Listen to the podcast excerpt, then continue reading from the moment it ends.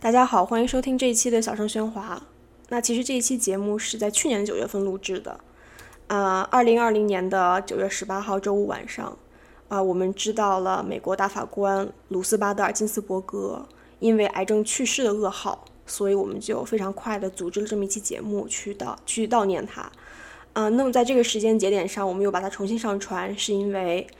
嗯，德州颁布了一项。几乎全面禁止堕胎的法律，而且这部法律被啊美国高院裁决，然后也是被允许了。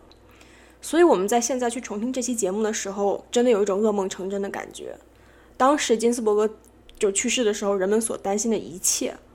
嗯，包括已经成为国家法律将近五十年的罗伊诉韦德案中的呃保护女性堕胎的宪法权利，也在这几天遭遭受了前所未有的攻击。那么，Ginsburg 他作为一个呃一辈子都在去保护女性权益的这个大法官，啊，他的这个政治遗产其实受到了严重的损害。嗯，那么德州的这部堕胎法案到底是什么情况呢？它的全称叫做德州心跳法 （Texas Heartbeat Act），它禁止在人生六周之后的女性进行堕胎手术，无一例外。即使你是被性侵了，或者是因为乱伦而受孕。你也不能在六周之后去进行任何堕胎。那么六周到底是一个什么概念呢？就是很多女性其实，在怀孕六周的时候，她甚至都不知道自己有孕，她可能就觉得自己大姨妈晚来了几天。很多女性甚至都不不知道自己去查一下。那么更不要提你需要在这么短的时间内去寻求堕胎的方式，或者说做这个堕胎的决定。嗯，那么这个法案其实最细思极恐的地方就是。嗯，不仅仅你是会非常有可能被判决有罪的，如果你要想去堕胎的话，那么包括你去建议或者说去帮助一个女性去外州堕胎这样的这样的一个行为，也会被视为有罪。嗯，同时官方还建立了这么一个所谓的告密者的网站，就是人们可以去相互举报说，啊，正在要堕胎的人，或者说这个医生这家诊所，嗯，要去堕胎。这样的事情，如果说你起诉成功的话，你还能得到一万美元的这个回报。嗯，所以真的是真的是非常恐怖啊。那么金斯伯格他曾经说过，所有的决策场合都应该有女性在场，不应该把女性的存在当做例外。那么现在，在女性身体的自主权又一次遭受到了如此挑战的今天，嗯，我们觉得需要去回溯一下金斯伯格的事业和他的坚持。同时，我们也可以看一看历史到底绕了多少个弯。那么，在这期节目里面呢，我们其实是回溯和浅析了金斯伯格的一生，以及他本人判决的，呃，非常多里程碑式的一些案件，去回应一下当下高院的状况。呃，同时，我们也希望能够帮助你去了解，说最高法院到底是个什么东西，以及它和女性权益之间多难多年以来的这个撕扯和张力。这期节目的结尾依然是非常小声喧哗式的，有很多批判，有很多绝望，但是又充满了希望。嗯，所以我们非常希望你能够从这期节目当中看到历史的明暗和曲折，看到未来的模糊和脆弱。同时，即使我们知道如此，我们也能看到在其中奋力划桨的人。好，希望你喜欢这期节目。他成长的时候也面临的是一个非常艰难的环境，然后但是他接受。这是这个世界的现实，然后他尽他所能的去改变它。那我们现在只不过是回到了他四十岁的时候，啊，五十年前在面临的那个局面。我们也觉得，哦，这个一切很艰难，这个世界不会好了。然后有很多对于少数族裔，然后这个社会群体之间的偏见、歧视和仇恨。那这一切都与大法官最开始的起点没有区别。在今天回忆他的一生，也是一起来激励自己，就没有什么过不去的。对，我们要做的事情就是从今天开始去保护他一生中做下的一些功绩，带来更大的进步吧。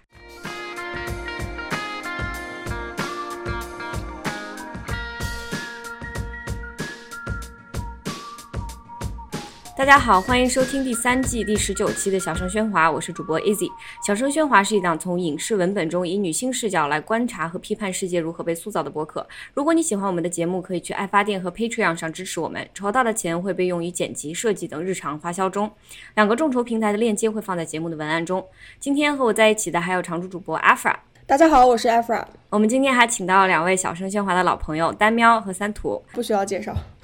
不需要介绍的，我们还是一句话介绍一下自己是做什么的吧。从丹喵开始。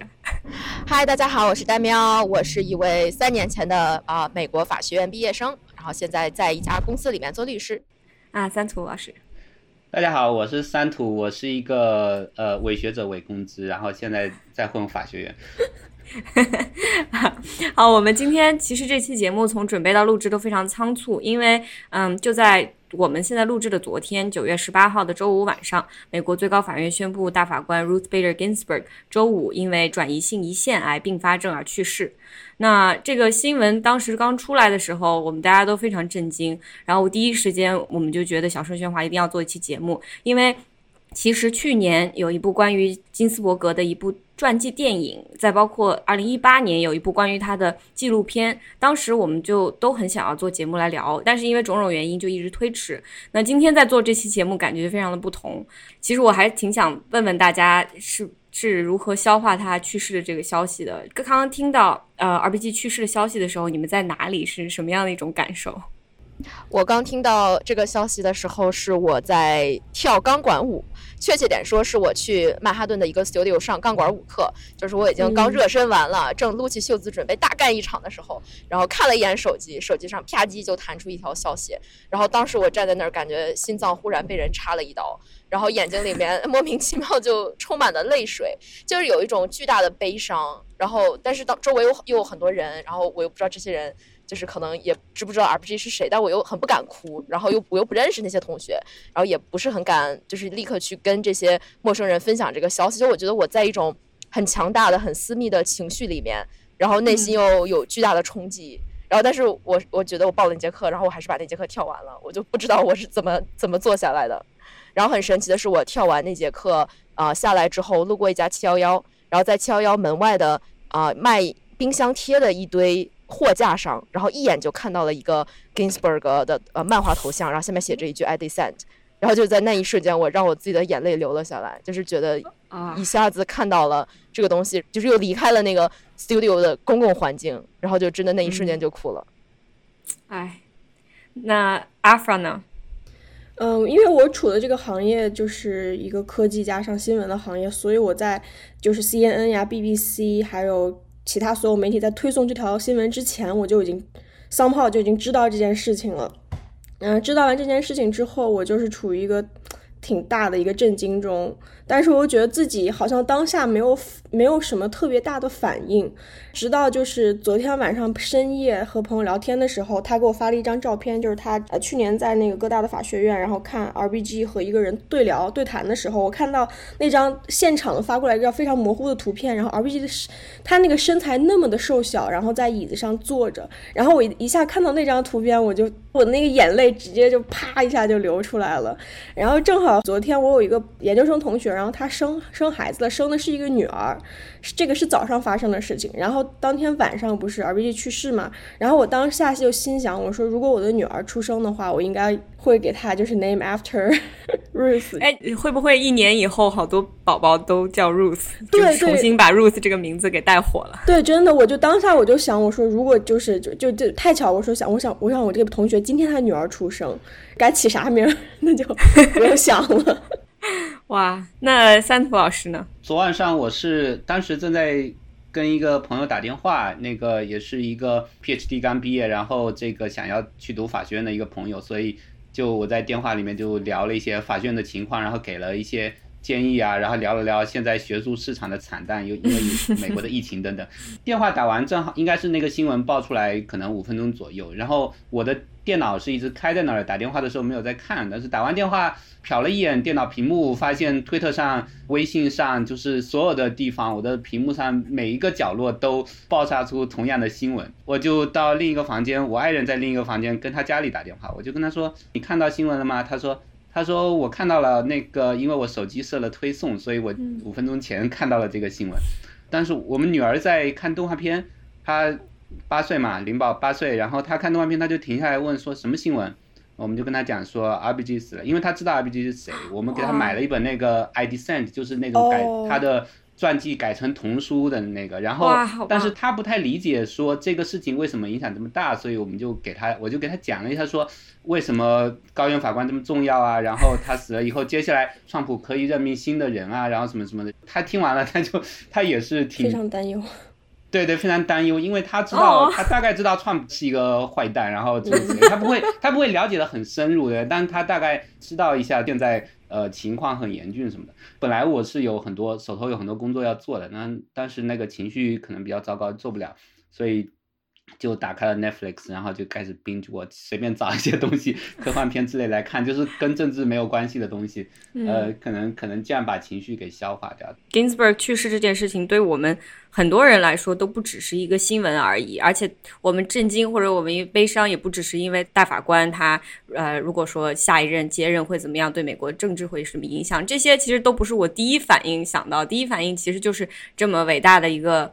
用自己的一生都在捍卫正义的一个斗士，他就就这么去世了。而且也不只是我们，其实，在 Ginsburg 去世消息传出以后的几个小时啊、我打开电视看到有数百个人就自发的跑去华盛顿特区最高法院门外去向他表达敬意。就这还是在美国有这个疫情的情况下，大家就这样自发的走上街头。所以我觉得他在流行文化中给他塑造形象也好，包括他一生确实对于美国法律和美国这个平权运动的一些贡献，这个消息的重要程度是远远超过它的政治意义的。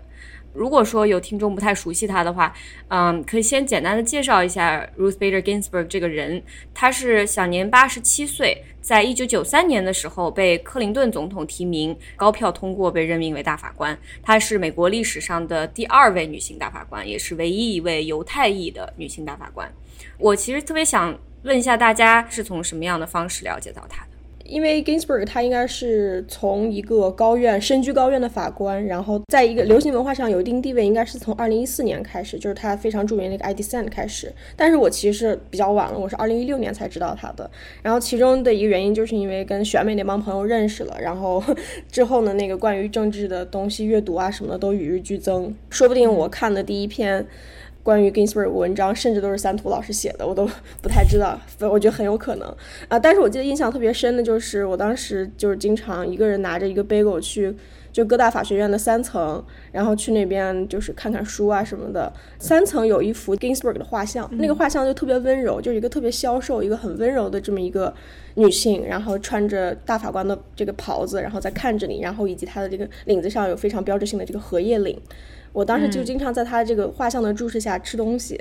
呃，应该二零一六年是我认识他的一个那年，对，嗯嗯。我自己了解他比较早，因为因为我自己是一个本来做这个领域的嘛，然后年纪相对比较大一些，在国内的时候，呃，因为会比较经常看美国的高院的判决，再加上我是一个比平时没事喜欢看维基百科的人，然后所以看了一个判决就就会。从那个词条一个词条到另一个词条这样点下去，就所以大概零四年、零五年这样子，大概就就对他有点了解。但是真正要很熟悉起来，其实是到美国以后，因为我是零七年来美国的，然后零九年奥巴马上任以后，是我回头去了解 Ginsburg 的一个一个重要的时间点，是因为零七年的时候，他有一个很重要的反对意见书。零七年有个案子叫做呃 Ledbetter。Ledbetter 是一个年龄很大的女员工，然后临近退休的时候，她发现自己在过去几十年里面的工资收入一直都比自己的男男性同事要低很多，然后被老板隐瞒着，所以她就回头要求老板补齐工资，但是被拒绝了。拒绝以后，她就告上法院啊，最后到高院以后，法高院那些保守派大法官说你这个是有追溯期限的限制，然后这个追溯期限要从老板第一次给你发工资开始算，然后 Ginsburg 就说你这个完全不合理，你应该是从你什么时候发现老板拖欠你工资开始算？对，这个法律大概是这样子。然后，但是他是自由派，自由派法官是少数派。一般来说，反对派的大法官写了反对意见书，就是写了就写了。然后他当时有一个让他变得很著名的做法，就是他觉得某个案子他特别需要反对的时候，他会把自己的反对意见书在法庭上读出来。嗯，这个 Ledbetter 这个案子，他也是把反对意见书读出来了。他反对意见书里面他说，我的高院同事的做法太不公正了，然后我希望。国会能够行动起来，国会能够修改法律，让这个呃男女同工同酬。奥巴马上任以后，零九年民主党夺回白宫和国会以后，通过的第一件法案就是这个 Ledbetter 这个同工同酬的法案，实际上就是 Ginsburg 在零七年呼吁的结果。零九年我看到奥巴马上台以后通过的第一个法案是这个法案，那我就回头去查他的背景，回头就注意到说啊，Ginsburg 原来在这个案子里面他是扮演了非常特别的一个一个角色，对，所以从那个时候就是说对他有一个更深一层次的了解。啊，没错，他其实做的这件事情和他一直以来的事业都是非常吻合的。他从一九七零年开始，当时是做妇女权利的一个一个项目，对吧？是在美国呃公民自由联盟。那个时候他出名，就是因为他通过非常 strategic 的方式向最高法院提交一系列案件来。确立了一些针对性别歧视的一些宪法保障，所以说很多大家现在去呃说他是什么女权斗士啊，或者说他是为女性权益的推动做了很大的贡献，其实很大程度上是说他整个一生的事业，不仅仅是他成为高高院法官以后。那丹喵呢？你作为一个就是学法律的人，包括现在也是一个律师，你你对 Ginsburg 的了解是通过什么样的一些渠道？我其实一开始是二零一三年在美国读法学院的时候，然后当时下学期在宪法课上学了一些涉及女性主义的案例，然后当时是读了呃金斯伯格非常出名的那一篇弗吉尼亚军校案子的判决，当时读下来就是把它当成一个纯粹的从法律的角度去解读这个标准的一个东西来读，然后对这个法官背后没有特别多更深入的了解，然后只是。从女性主义的角度，对他的这个判词和整个的逻辑印象颇为深刻。嗯，先闻其名吧，然后再了解他的整个人生的经历，也是自己查一些资料，然后包括同学之间，当时在读法学院，整体就是一个特别热爱讨论大法官的氛围。教授上课的时候会介绍一些大法官的事迹，就是这些都是大家当一些共同耳熟能详的传闻轶事来来解读。在这个过程中，了解到了他所做的事情。那个时候对金斯伯格没有建立起一种强烈的这种个人化的感觉，我还是觉得啊，他是一个事业上很成功、相信女权主义以及性别平权的这样一个律师法官。对他有这些个人化的了解，还是一三年，呃，史尔比康体他在那个案子上当庭宣判异议意见之后变成了网红，就是因为他变成了网红，然后大家开始关注他的一些事业之外的东西，比如说她跟她老公之间琴瑟和鸣的神仙爱情，哇，神仙爱情。然后她自己，她自己不怎么会做饭，但是老公变成了最高大厨的这么一段小故事。然后还有她跟斯卡利亚的友谊，这些趣事是慢慢的随着对她个人化以及她职业之外的一些发掘，然后慢慢走到心里的。然然后慢慢就发现，哦，这个大法官他不仅仅是一个事业上一直在推动女性权益以及性别平权、宪法进步的人，他更多的是生活上是一个呃亲切和善，然后有自己的爱好，然后并且。时刻在给周围释放爱，辐射一种美好能量的人。嗯，我觉得要不要我们稍微退回来说一下，就为什么作为一个大法官是一个极其极其重要的这么的一个一个人物，到底是个什么样的意义？为什么这九个人就仿佛像明星一样，就每个人都很关注他们的一举一动？因为在美国宪法里面，高院它是。在很多法律上具有广泛的这个管辖权和这个审审查权，所以国会的立法，然后还有州里面的立法，高院可以去推翻它。呃，还有一点就是说，整个联邦法院体系的法官，所谓的 Article Three Judges，就是司法系统里面的法官，他们是终身制的。终身制也就是说，这个你一旦上任以后，只要你自己不主动提出退休，你就可以不断的当下去，也就意味着说他。在政坛上，他要发挥的影响力其实比总统还有许许多多的国会议员要大很多。虽然说这个高院他自己不能够主动的去立法，不像国会那样子，我可以主动的提出草案，然后订立一个法律。尤其在美国现在党争越来越严重，然后国会经常形成僵局的这个政治局面里面，高院实际上起到了替代的立法者的作用。包括它可以推翻国会已经好不容易订立的法律，以及它可以在宪法条文的基础上，或者在某些特定的法律的基础上，它重新去解释这些条文，然后给出一些新的法律走向。嗯，所以实际上它在一定程度上扮演着这种这种至高立法者的角色。然后这个至高立法立法者还是终身制的，这就意味着说他们在美国政治结构中的作用是非常非常巨大的。对他话语权非常非常大，而且就像三图老师说，他对美国政治格局的走向是以十年为单位的。Ginsburg，我觉得他之所以在这九个人里面吧，至少在我看来，他应该是普通人最熟悉的一个人，嗯，更多的是因为流行文化对他的塑造。刚刚丹喵也提到 Shelby County 那个案子，在那之后，他为什么有特别特别火？突然就是有一个法学院的学生看到了这个 dissent 的时候，他就就内心非常非常的激动，然后所以他就把那个词改编成了 Notorious B.I.G 的那个一个说唱。Notorious B.I.G 是一个非常有名的说唱歌手。跟 R.B.G 都是布鲁克林人，所以这个法学院的学生就灵机一动，觉得可以把 Ginsburg 包装成一个非常酷炫的一个饶舌歌手，然后所以他从此之后声名狼藉的 R.B.G 就 Notorious R.B.G 就变成了相当于他的一个符号吧，就在整个流行文化中，他的地位就得到了很大的提升。那我其实对他个人的一些生平啊这些东西的了解，还是通过电影传记和读别人写的关于他的书开始的。就二零一八年的那部纪录片，就是叫。R.B.G 那部片子的制作人之一，其实是当时我在读新闻学院的时候的老师，所以我当时对这个片子非常非常感兴趣，然后就去看。我觉得总的来讲，它还是。嗯，比较公平的吧。但是这个片子虽然解释了他一生中的成就，但更多的是把它放在了他在年轻人心目中的一些地位。就是像丹喵之前他在 Seven Eleven 就能看到 R.B.G 的冰箱贴，然后钥匙链儿，然后包括他做成各种各样的头像。这个事情我觉得好像在高法的任何一个法官身上都是前所未有的。我觉得和他。本人是一个孱弱的小老太太，包括她在整个美国自由派心目中的地位，这个巨大的反差是让她成为了一个类似于摇滚明星一样的一个一个文化人物。我其实特别想问一下，你们有没有看过关于 R.B.G 的这些流行文化的作品？我去电影院看的，那个是叫 R.B.G 的那个电影，然后而且我还是在布鲁克林的电影院。哦。当当时我还住在布鲁克林，然后我们旁边有一家阿拉莫，可以进去吃饭、看电影的那种。嗯，然后当时我还带着我男朋友一起去看。他是一个对这些东西没有任何的呃了解，他原来也基本就不知道大法官是谁。然后就是那个电影真的拍的好到这样一个局外人、非法律圈的直男看完这个电影，对大法官的生平肃然起敬。我这些故事已经了解了，但是重新看了一遍，看他被投射到大屏幕上的时候，也是真的觉得心潮澎湃。就是我觉得 R B G 它能成为流行文化，不仅仅是因为它是高院大法官，我觉得跟美国这些年的党派斗争左右文化之间的这些是有关系的。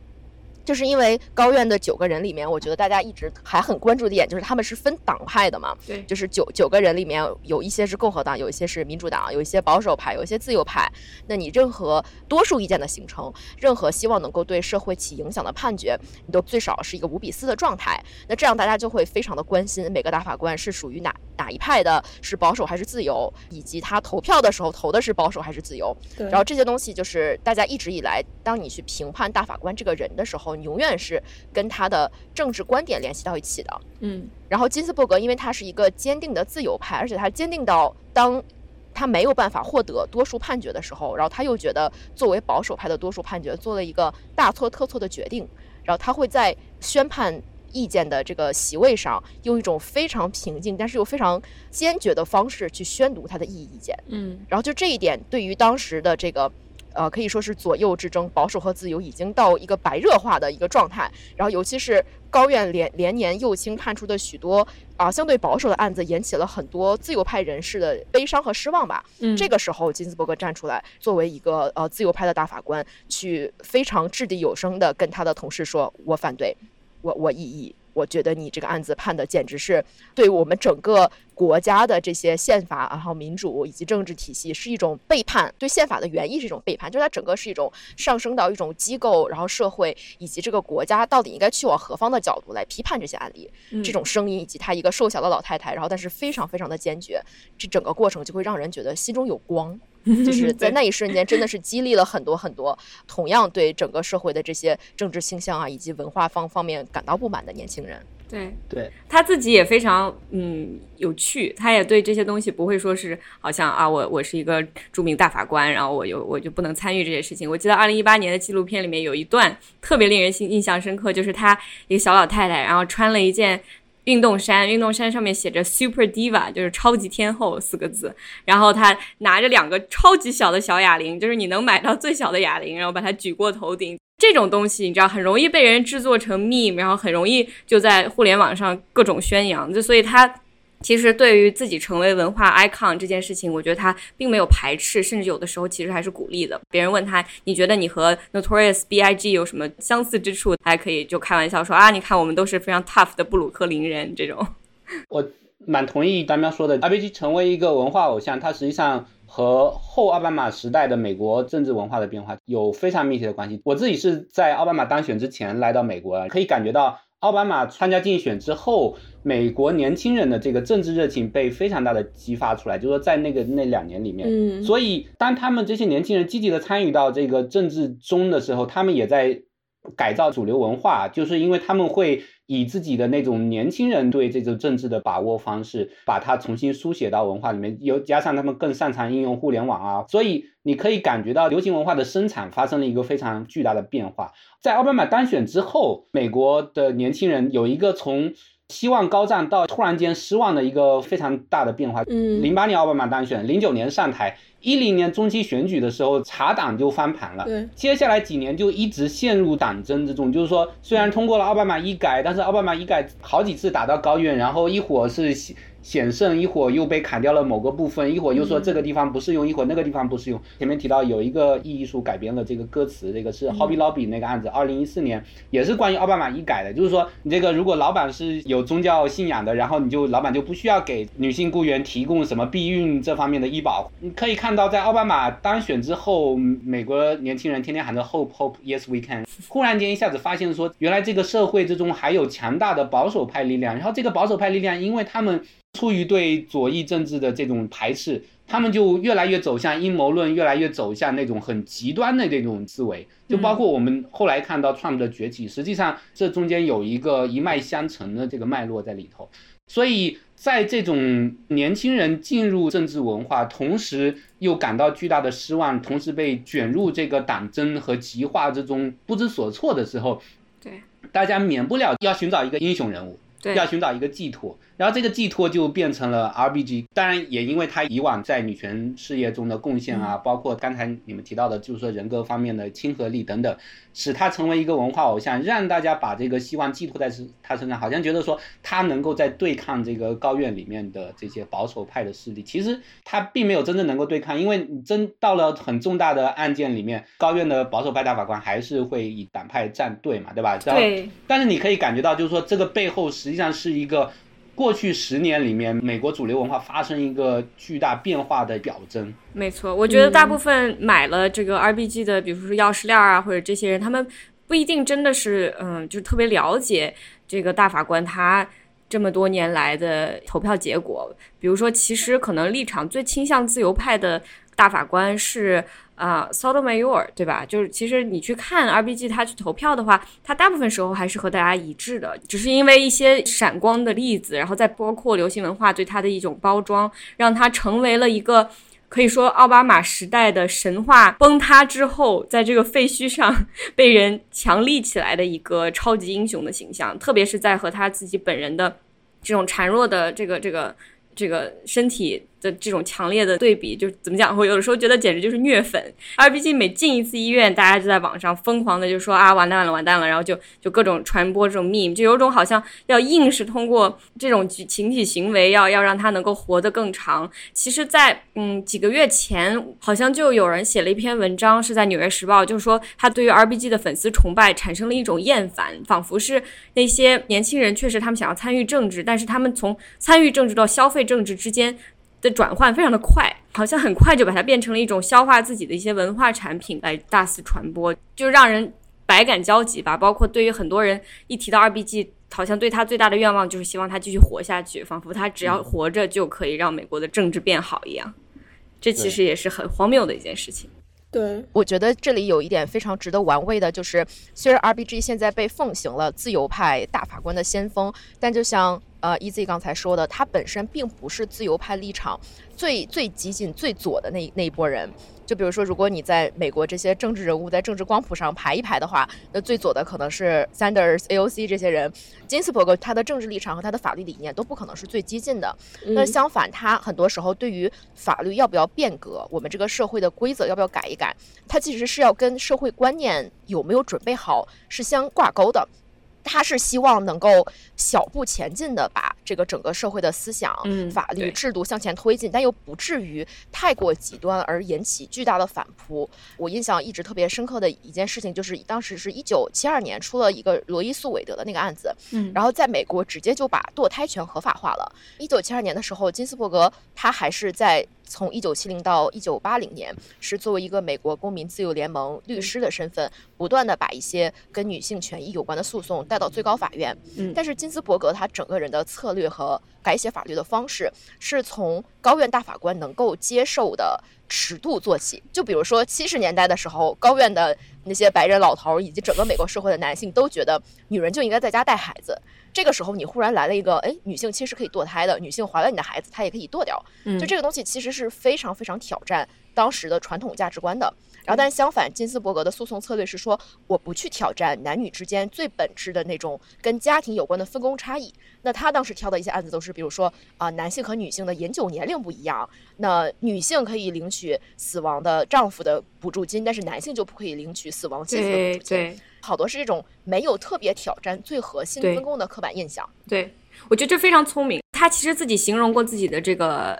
approach，他用的一句话就是说，我在用幼儿园老师的方式，非常耐心的一点一点的去打动这些保守男性的思想。他没有说非常愤怒的，就是举起女权的台子，然后说你就是错的，你就是非常落后。他其实非常能够明白。怎么样一点一点的推动社会的变革？所以说，这是为什么在二零一六年以后，RBG 突然被推成一个斗士，也是跟川普的上台是有非常大的原因的。包括他二零一六年的时候做了一件事情，引起了非常非常大的争议，就是他在一次采访里面去攻击了。Donald Trump，他好像是说他不能够胜任总统这件事情还是什么，当时还没有当选，但是公开批评候选人这件事情本身就不是一个最高法院的大法官应该做的事情。那么他后来也道歉了，然后公开承认说这是一个错误，之后自己会更加的谨慎。但你可以看出来，二零一六年总统不是希拉里这件事情，其实对他个人的遗产，包括他一生奋斗的事业，都是一种很大的打击。我觉得在那之后，我们对 RBG 的理解有一层更加复杂的东西。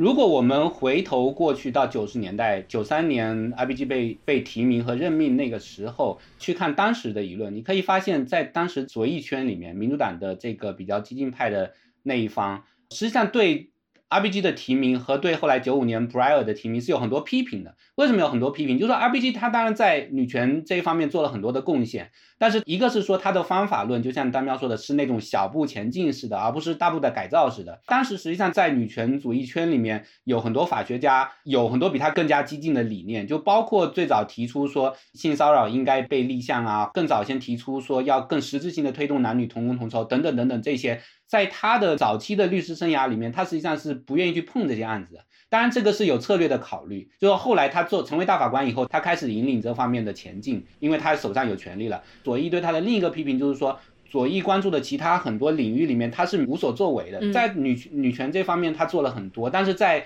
劳工问题上，然后在这种嗯大规模囚禁问题上，就这几年引起了很多重视。但是在九十年代的时候，民主党是。右转的，在克林顿时期，民主党是右转向向共和党靠拢，然后天天喊着严刑峻法呀，然后要、要三振出局，诸如此类。然后很多黑人被关到监狱里面去，当时引起了左翼圈很多批评，说这样做是错的，会引起很严重的后果。但是这一些 RBG 他当时是不关心的。然后这个在里根年代和克林顿年代，工会被削弱，然后那些低收入家庭得不到福利保障等等这些问题，RBG 当时是不关心的，Breyer 也是不关心的。所以当时左翼的很多学者和政治家就认为说，RBG 被提名任命，Breyer 被提名任命是民主党右转的一个表现，就和我们现在对他的理解是截然相反的。对对对，所以这让我想起，就是说，小镇喧哗不是前几期做了一期关于 Hamilton 的那个音乐剧的那、嗯那个吗，就和 Hamilton 这个非常像，就是说在奥巴马这个年代，在年轻人里面左翼政治复兴，但是首先进入主流文化视野的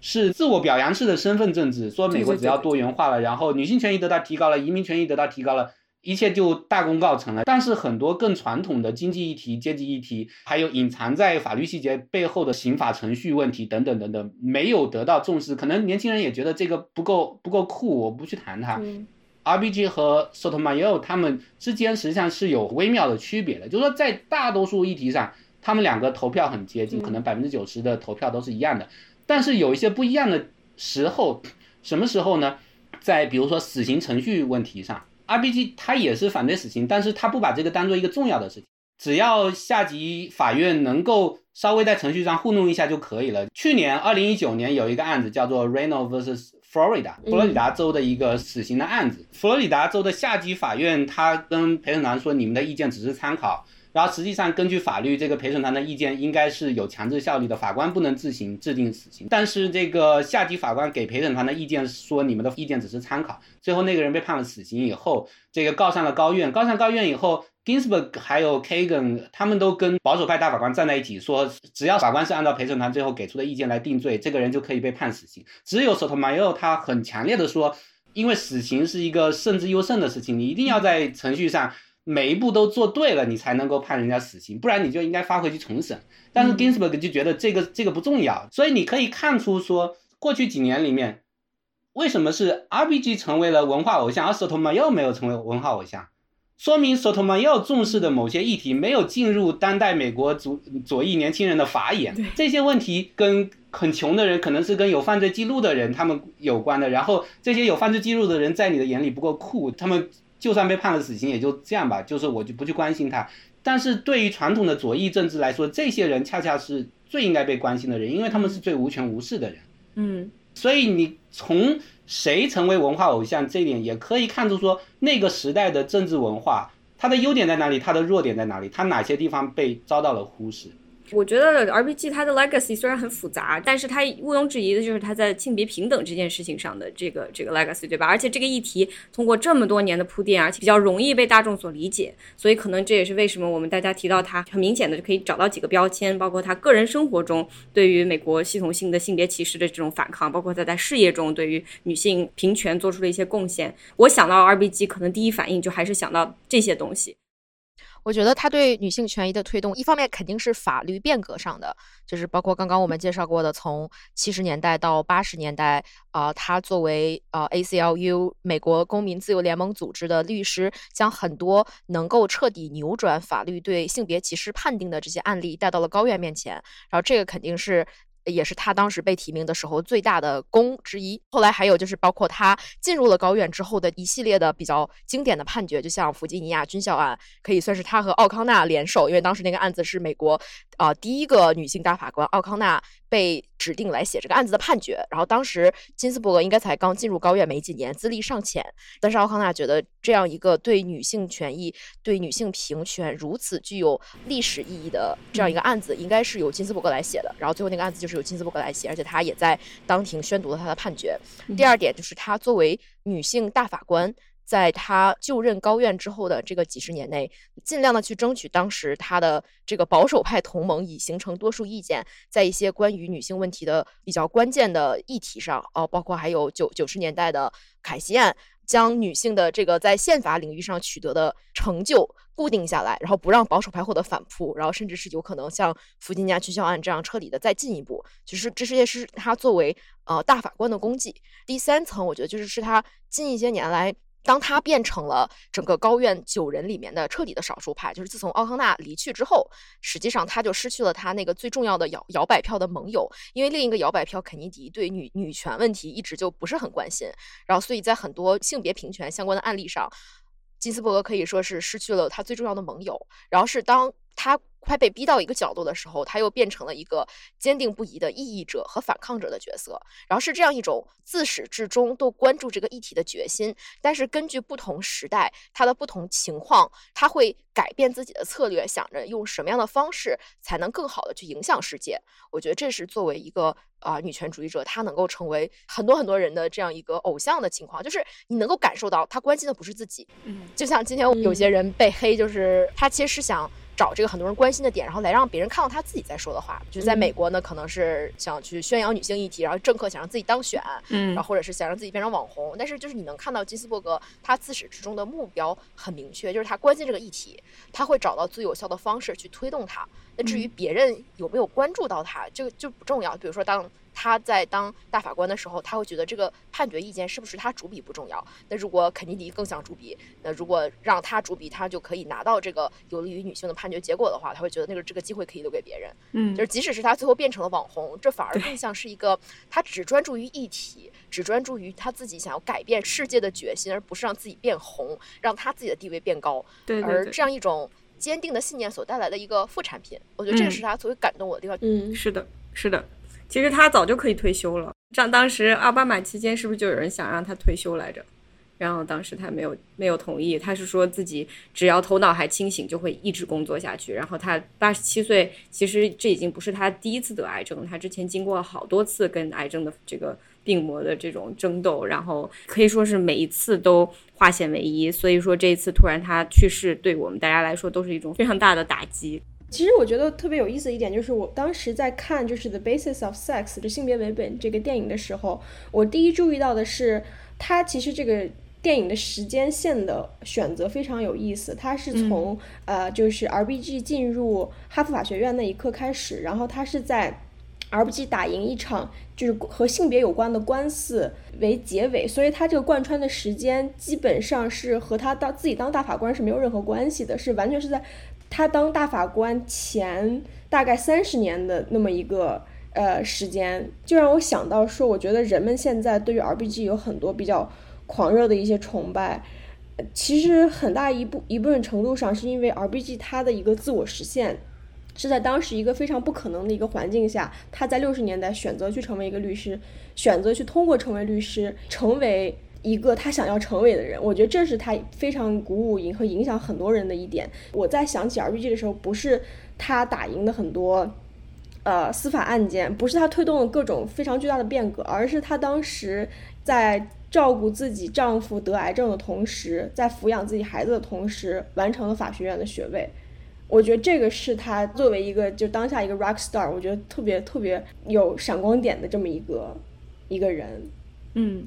对这部电影，其实是就是在他进入哈佛法学院学习，呃，第一次参加聚餐开始的。我印象很深刻，就是这个电影可以说是有一点戏剧在创作吧，就是因为当时 RBG 他是五百多个学生里面九个女学生之一，所以说当时他自己个人身上受到的这种性别歧视，可以说像空气一样无所不在。但是他整个人反抗的方式就是。做他自己，然后做到非常优秀，而且做到所有人都无法想象她能做到的情况。比如说她丈夫生病，包括她结婚生小孩，这些所有事情，哪怕一件事情压在一个人身上，都有可能让她学业中断。但是她不仅学业没有中断，而且还是当时他们那个 journal 的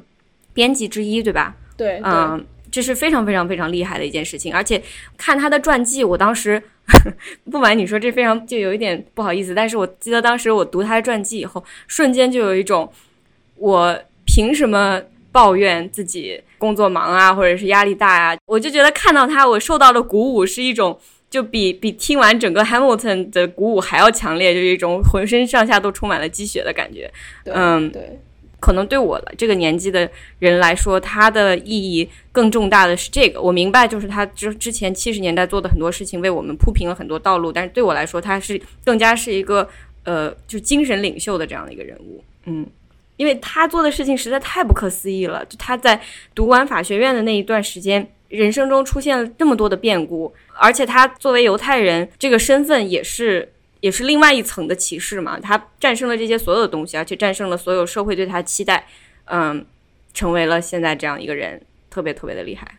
而且还有，其实按照我们现在的标准来看，我觉得他有点算大器晚成，就是因为其实你想，七十年代他开始真的。走向她的女权事业的时候，她都已经快四十岁了。嗯，就是我们现在这些二二三十岁的年龄，然后有时候就觉得，哎呀，我的人生好像没有走在一个正确的道路上，我是不是在做一件没有意义的事？你想想，其实金斯伯格二三十岁的时候，他是更是一个，就是他的才华得不到施展，他只能去法学院里面去求一个教职，而且也不是一个特别好的法学院。嗯，然后他真的开始发光发亮，是他在快四十岁的时候，他一开始也只是去接一些诉讼案子，他可能当时也从来没有想到。他这辈子会变成高院大法官，真的是非常非常励志。就就是你想一想，在七十年代那样一个对女性有如此多限制的情况下，然后再加上她自己也算是一穷二白的人生，然后加上她当时在法学院时候结婚的那个丈夫，然后她老公是患了睾丸癌，她要照顾她得癌症的老公，要生孩子，然后要带孩子，她要帮她老公把她的论文写完，然后写完之后等老公去睡了，然后凌晨一点她才能够翻出书把她的 reading 读完。就我读到这个故事的时候，我当时还在读法学院，我我觉得我每天读 reading，我读到凌晨一点读完再去睡，我都觉得我要死了。对，人家 Ginsburg 凌晨一点才开始读她的 reading，在法学院的时候还能是做到一个那么优异的程度，然后当时我真的觉得就是又又有种无地自容，然后又有种备受激励。的的感觉，就是一种非常复杂的心情。我我觉得你这你这话是一件一件的射向我这个奔四十的人的心。来得及的，三图老师，来得及，来得及。你还没有到 RBG 开始打诉讼案的年龄。对，其实我们我没有上过法学院，我不知道上法学院到底是什么感觉。就你们这些上过法学院的人，跟我形容一下 Ginsburg 做的这件事情到底有多么的困难。法学的 reading 是蛮多的，所以所以我觉得大家不要问三图老师。啊，对我们问错人了，我们问了两个，就是他们两个对听对。听完这期节目的人可能都觉得法学院很好读，这不是我们的目的，这不是我们原本的，就没有，并没有。嗯，其实 Ginsburg 他，我觉得可以说他用自己的人生，用一种非常温和的方式去打破了很多人对于女性的一些刻板印象。比如说，他仍然当了一位母亲，他仍然做了一位比较很好的妻子，他没有说是好像用一种非常激烈的方式要实现自己的梦想，然后就抛弃其他的东西。我觉得他从外表上来讲的话，还是符合了很多人对他的期待，但是他。从中付出的代价全部都是他自己承担的，包括就像凌晨一点才开始去学习。然后我记得当时他在传记里面，别人采访他说：“你做的这件事情有多么困难？”他说：“我不这么认为，我觉得跟我的女儿在一起，履行做妈妈的职责，会让我更有动力去成为一个以后能够为他创造更好世界的这样的一个人。”他们那个年龄的女性有一个特点，就是她。明明知道性别歧视是很严重的，但是他们更愿意做的一件事情就是，那我就做双倍的好，我就做十倍的好。我我觉得跟我们这一代的人的生活方式非常不一样吧。比如说，我看到性别歧视的东西，我第一反应是 I'm gonna tweet about it。我第一反应是我一定要说出来，因为这个 hashtag resistance，你说出来本身就是一种力量，特别是在后 Me Too 的时代。但是在我觉得那个年代的女性，她们比如说受到性骚扰啊，或者受到这种非常明确的性别歧视，包括。Ginsburg 当时生了一个小孩以后，他就被降职了。就是他们觉得啊，你都已经当妈了，你还有什么好做的？遇到这样的事情的时候，好像似乎他们的反反抗的方式就是让自己变得更加好。这个才更能体现出，就一个人坚定执着不是随便说一说而已。我们说逆流而上，一个人要怎样怎样，其实说的非常容易。但是你如果仔细想一下，把自己换到当时那种环境当中，你会怎么做？我觉得有一件事情特别感动我，就是在他进入最高法院之前的。七十年代到八十年代的十年之间，嗯，他参加了三百个关于性别歧视的案件，他参与的就有这么多，而且他把六个案子打到了最高法院，并且亲自辩护，然后他还赢了五个。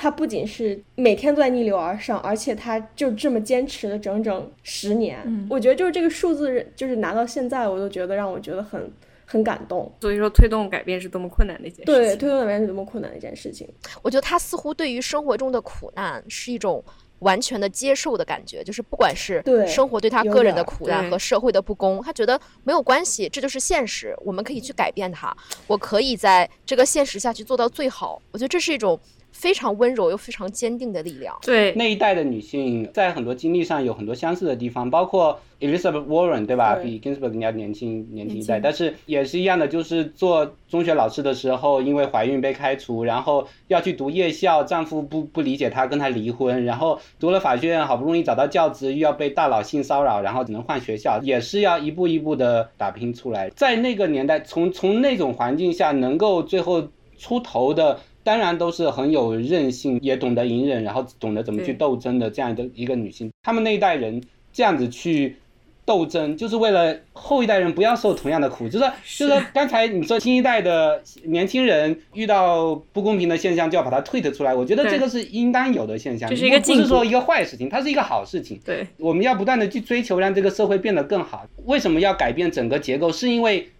要让那些大多数没有那么强大的韧性的人也能够有机会做得很好。对，Ginsburg 当然很值得崇拜啊，他他这个人格力量很伟大，这些都没有错，但是。在那个年代，同样有其他许多女性，她们可能在韧性上比 Ginsburg 差了一点点，但是就是因为差这一点点，那同时因为这个社会对他们设下了重重的障碍，使得他们的才华无处发挥，这是一个更巨大的遗憾。也就像我们看这些名人传记，比如说包括像 Michelle Obama，也能看到说他在强调个人奋斗的背后，其实忽略了很多系统性的问题嘛。然后对 Ginsburg 来讲，其实也不是光他一个人的努力。比如说他的伴侣 Marty Ginsburg 就是一个非常非常了不起的人，我觉得，因为他作为一个男性，又是白人男性，而且他好像是有一米九还是多少，反正就是那种我们传统意义上来讲一个非常成功的一个男性。他愿意为了 Ginsburg 做他的副手，后面。Ginsburg 当选大法官，其实跟他的努力和他为人和他的这种魅力，包括他去各种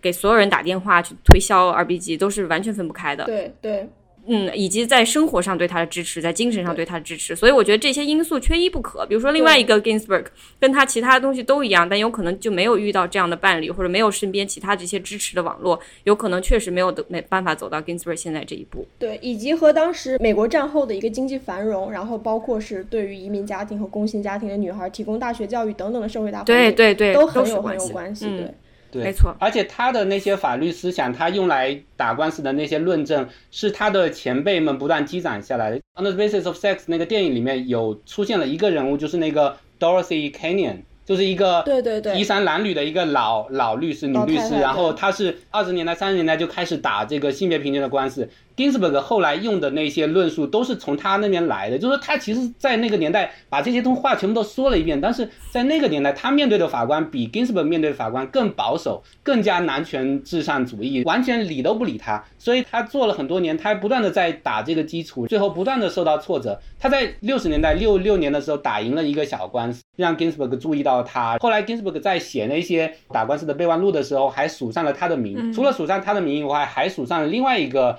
前辈的名，ACLU 的其他人就很不理解，说这两个人根本就没有帮你写这个备忘录。Ginsburg 说，不是这个备忘录就是他们写的，我只是传声筒而已。如果没有这些人辛辛苦苦的打这个基础啊，一代一代一代的去打这个官司，不断的输，不断的输，最后不可能他赢下来，对吧？对对对对，没错。我记得当时那个情节，我印象也挺清楚的，就是他一直好像多年以来一直在找这样一个案件，就是要找一个这个人的性别是男性，所以他承受了这种性别歧视不公的这么一个案件。然后突然不然这样正好让他找到了。其实我觉得就是把这个案件作为一个影片的一个高潮的处理，其实也是有一点点，嗯，有失公允吧，让我觉得有点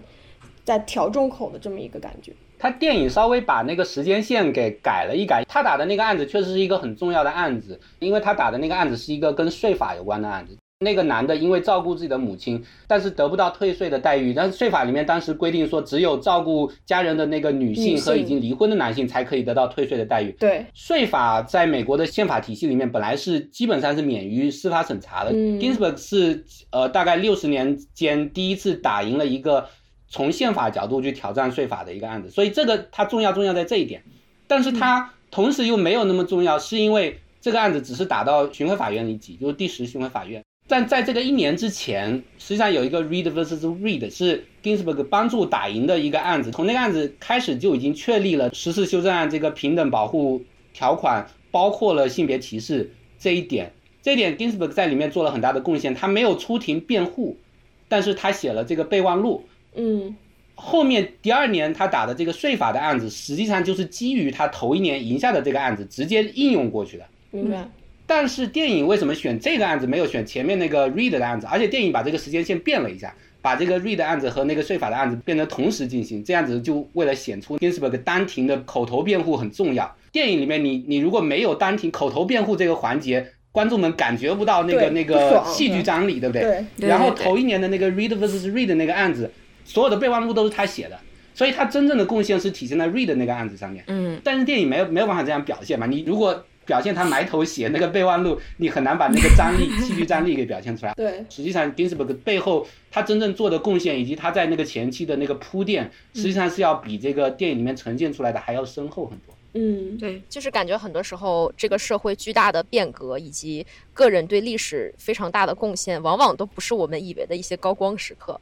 就很多时候可能就是你埋头苦写。我在想金斯伯格在那儿写备忘录的时候，他会不会有一种哎，这个这个东西为什么我在写呢？为什么我没有去上庭辩论呢？对，就他可能也觉得这是他写过的无数个备忘录中非常平凡的一个。然后，但是其实历史，然后以及个人的命运、英雄的塑造，都是由这些一点一滴的看似平常的小事，然后汇在一起，就像呃一个音乐的音符一样，然后它就变成了一个宏大的命运交响曲。对，所以我们自己在做自己觉得非常平凡的事情的时候，也要想到，说不定这就是以后对，回 you, 回想 you 起来 never know。，you never know 对，对。比如主持小声宣法，啊，也许我们这个节目就载入史册了。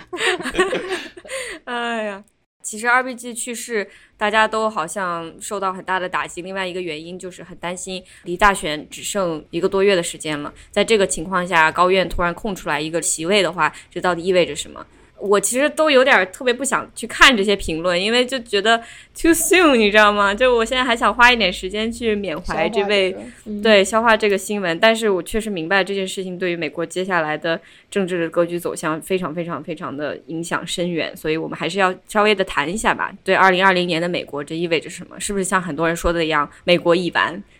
对我还想补充一点，这个问题就是，呃，RBG 在临去世之前，他的一个遗言就是说，我最热切的一个愿望就是希望我的这个大法官的职位一定要被下一任的这个总统去任命。我其实也想让林瑶和大喵来解释一下，说为什么他会说这样一句遗言。现在离大选还有那个一个多月50多时间，天然后嗯就算 Trump 这个大选输掉了，离新总统上任还要再再多出一个月，因为新总统一月份上任，在这个几十天的时间里面，假如说 Trump 任命了一个保守派的大法官，那现在保守派在高院里面，他的这个比例就会变成六比三，就自由派只剩三个，保守派六个。由于大法官是终身制的，现在我们假设川普任命一个四十五岁的大法官，然后他也像 RBG 这个年龄死，然后他就可以做四四十年的大法官，四十二年的大法官。也就是说，接下来就算你选举中民主党再怎么获胜，你通过一个新的法案打到高院里面被保守派大法官推翻，民主党的很多政策没有办法执行下去，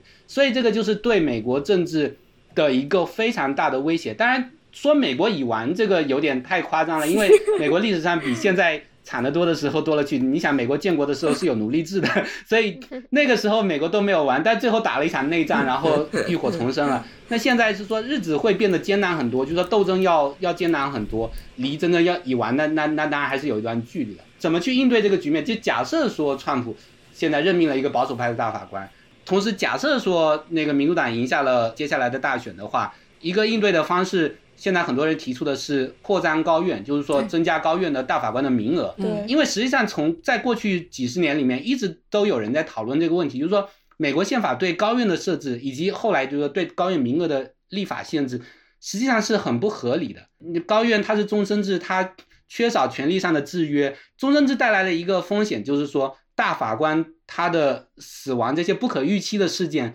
导致说新的高院的人事构成是充满不确定性的，而且是很容易陷入党争的。就像我们都看到，二零一六年的时候，Scalia 去世，奥巴马想要任任命一个大法官，结果反而就是被共和党在参议院里面处处阻挠，然后同时借此发动了这个共和党的这个基础选民，嗯，这是大大选共和党能够获胜的一个很重要的因素。嗯，川普上任以后，他有了三个任命大法官的机会。那对比，比如说奥巴马年代、小布什年代、克林顿年代，我们就可可以发现，每个总统他有机会任命大法官的次数是是差别很大的。假如说川普做了四年，他可以任命三个大法官，他就可以借此影响美国政治几十年。他就是天选之人，真的天选之人。太幸运了。太对对对所以就是说，为什么 RBG 的死会成为一个很重大的政治事件，引起大家这么多的关注和伤感、失望、愤怒等等等等这些情绪？对，也就是为什么他之前一直在身体一直不很不好的时候，大家每天都在给他续命，就是说希望他能熬过川普这一个任期。这样子的话，他如果说他在那个时候去世的话，那可能情况就比现在要好一点了。就一三年、一四年的时候，奥巴马第二任刚开始的时候，很多人提出说要 RBG 以及 Breyer，就是说 Breyer 比 RBG 小两岁，现在也八十五岁了，天，就是也是很危险的。如果你想想，接下来如果 Breyer 也死了怎么办？我靠，啊！我希望 Brier 千万不要。还有三个月坚持一下。二零一三年的时候，但是很多人说你们快点趁早退休。为什么叫他们趁早退休？是因为虽然二零一二年奥巴马连任了，但是二零一零年、一二年以及后来的一四年，共和党在参议院里面不断的在获取席位。二零一三年奥巴马连任的时候，很多人都已经预测到二零一四年中期选举的时候，共和党很有可能夺回参议院。夺回参议院就意味着说，一五年以后奥巴马想要再任命一个新的大法官，就很困难了，就会出现二零一六年那个情况，对不对？对。奥巴马二零二零年提名的那个 Gallant，但是一直被阻挠，最后最后没有办法任命下去。嗯。所以一三年的时候，已经有很多民主党方面的学者、政政客测试等等，就是说你们两位年纪大的，但是。R B G 已经八十岁了，呃，Bry 已经七十八岁了，嗯，赶快趁这个时候退休，让奥巴马任命几个四十几岁的，对，就可以高枕无忧了。但是 R B G 和 Bry 都拒绝了，就是说在这个问题上，我是认为当时 R B G 和 Bry 两个人都应该趁早退休的，因为最高法院这个职位，它不仅仅是一个法官的职位，它同时是一个政治家的职位。就说你做这些事情的时候，你目的是要推动社会变革，推动社会变变革。好，你以前一直从法律的角度推动，但是同时你要考虑到你扮演的制度角色，你在政治中扮演的角色。你要想到，万一接下来在几年中共和党掌握参议院了，甚至后来共和党夺回白宫的时候，那个时候你身体要是不行了，你做不下去了，怎么办？你就平白把一个位置让给了让给了共和党，那你。前面几十年你好不容易得来的那些成果，全部都打水漂了。像现在大家都在讲说，如果川普任命了一个保守派大法官的话，可能就一下子废除了堕胎权。对。那从七十年代开始，美国女性辛辛苦苦打下了这一片天地，就一下子就没掉了。所以，作为最高法院大法官是扮演一个双重的角色：一方面你要从法学家的角度去思考问题，同时你要从政治家的角度去思考问题。这个给我们两个警醒：一个就是说，接下来。假如民主党能够夺回白宫、夺回参议院的话，应该及早推行联邦法院，尤其是高院的这个人事体系的这个变革，包括增加高院的人数也好，或者是试图推动这个任期限制也好。就是现在有很多人提出说，把终身制改成十八年任期制或者九年任期制，进行这些制度上的变革。另一方面就是说，假如制度变革一时推行不下去的时候，法官们要能够多从。更大的、更宏观的政治角度去思考这个问题，而不能只是把头埋在这个法律文本里面，从法律的角度去思考问题。但是最高法院它之所以有现在的这样的一个威威望，就是因为它一直是希望自己是一个非常 apolitical 的一个 institution 嘛，在 Congress 和 Executive Branch 这两派都非常非常 partisan 的情况下，现在唯一一个还有声望的一个 institution 就只剩下高法了。我觉得这个是主流文化一直在塑造的这样一个神话，也是高法自己想要塑造。高法自己也想塑造这个神话，但是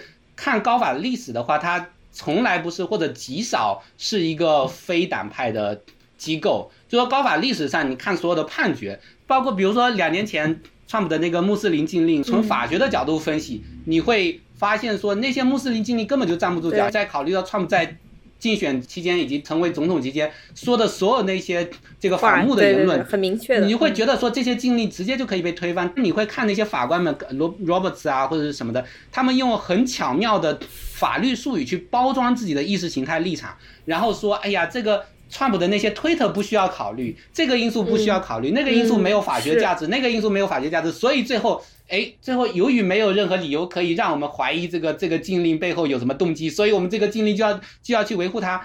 但是抛开所有这些法律术语，你就会发现这赤裸裸的党派动机、赤裸裸的意识形态动机就摆在那边。他很容易可相对比较容易去维持自己这种好像看起来局外人很理克中的这样一个形象，但实际上高院从来不是这样一个机构。对，但是高院需要维持这样的一个形象。我现在其实不知道这个担心有没有必要。但是如果这一次的选举是一个 contested election 的话，现在美国还有哪些 institution 可以阻止它成为一个 full blown constitutional crisis？不是还是得靠高院？现在确实很多人担心的一点就是，假如说这次大选中出现争议，对吧？对。因为尤其现在有有邮寄选票的这个这个问题，阿弗拉昨天还在。呃，那个推特上说，对不对？因为你看俄亥俄州那个邮寄一个选票很麻烦，很多人就望而却步了。然后邮寄选票就算填了，寄过去以后，如果那边说你这个，哎，你这个地方哪个地方填的不对，你要回头重新填一下，或者你要再交一个身份证明什么什么的，到时候计票的当天这些邮寄选票不被算进去，结果结果出来相反了以后怎么办？这个最后肯定会打到高院去。万一出现这种争议性的局面，嗯。是不是除了高院没有地方可以指望说有谁能够做一个中立的仲裁者？但是问题就在于高院他二十年前他已经都说了我不是一个中立的仲裁者。对，如果你们可能没有经历过那个那个年龄，我自己当然我那时候在中国，但是我看着新闻，读的那些判决书，布什对戈尔那个那个案子，很明显高院的大法官完完全全是按照党派站队的。对，后来学了法律以后，会发现很明显，那个案子根本就不应该被高院接受审查，因为州里面选票怎么设计和怎么计票这个问题，在宪法里面规定的很明确，它是州层层面的事务。嗯哼，但是打到佛佛罗里达州的高院的时候，佛州高院已经说了要重新计票了，这个事情本来就应该结束了。联邦最高法院他自己主动伸手接过了这个案子，然后推翻了佛州法院的判决。嗯然后说我们现在必须马上停止重新计票，必须马上宣布布什胜利，戈尔失败。这个是很赤裸裸的司法机构干预到政治里面去，完全撕下了自己温情脉脉的这个李克宗面纱，就差向世人宣告说，我们现在有五个法法官是保守派，四个法官是自由派，所以我们现在当场宣布保守派候选人获胜。二十年前，美国的党争还没有激化到现在这个地步的时候，高院就已经如此了。你能现在还去试图希望说，假如今年出现选票争议、选这个邮寄选票争议或者其他的计票争议的时候，高院能够维持一个中立的角色吗？是不可能的。所以我觉得，你看，我们从美国是否要完，最后推导的结果还是美国要完。还是美国要玩。没有没有没有，开玩笑开玩笑。美国要经历一段动荡期，然后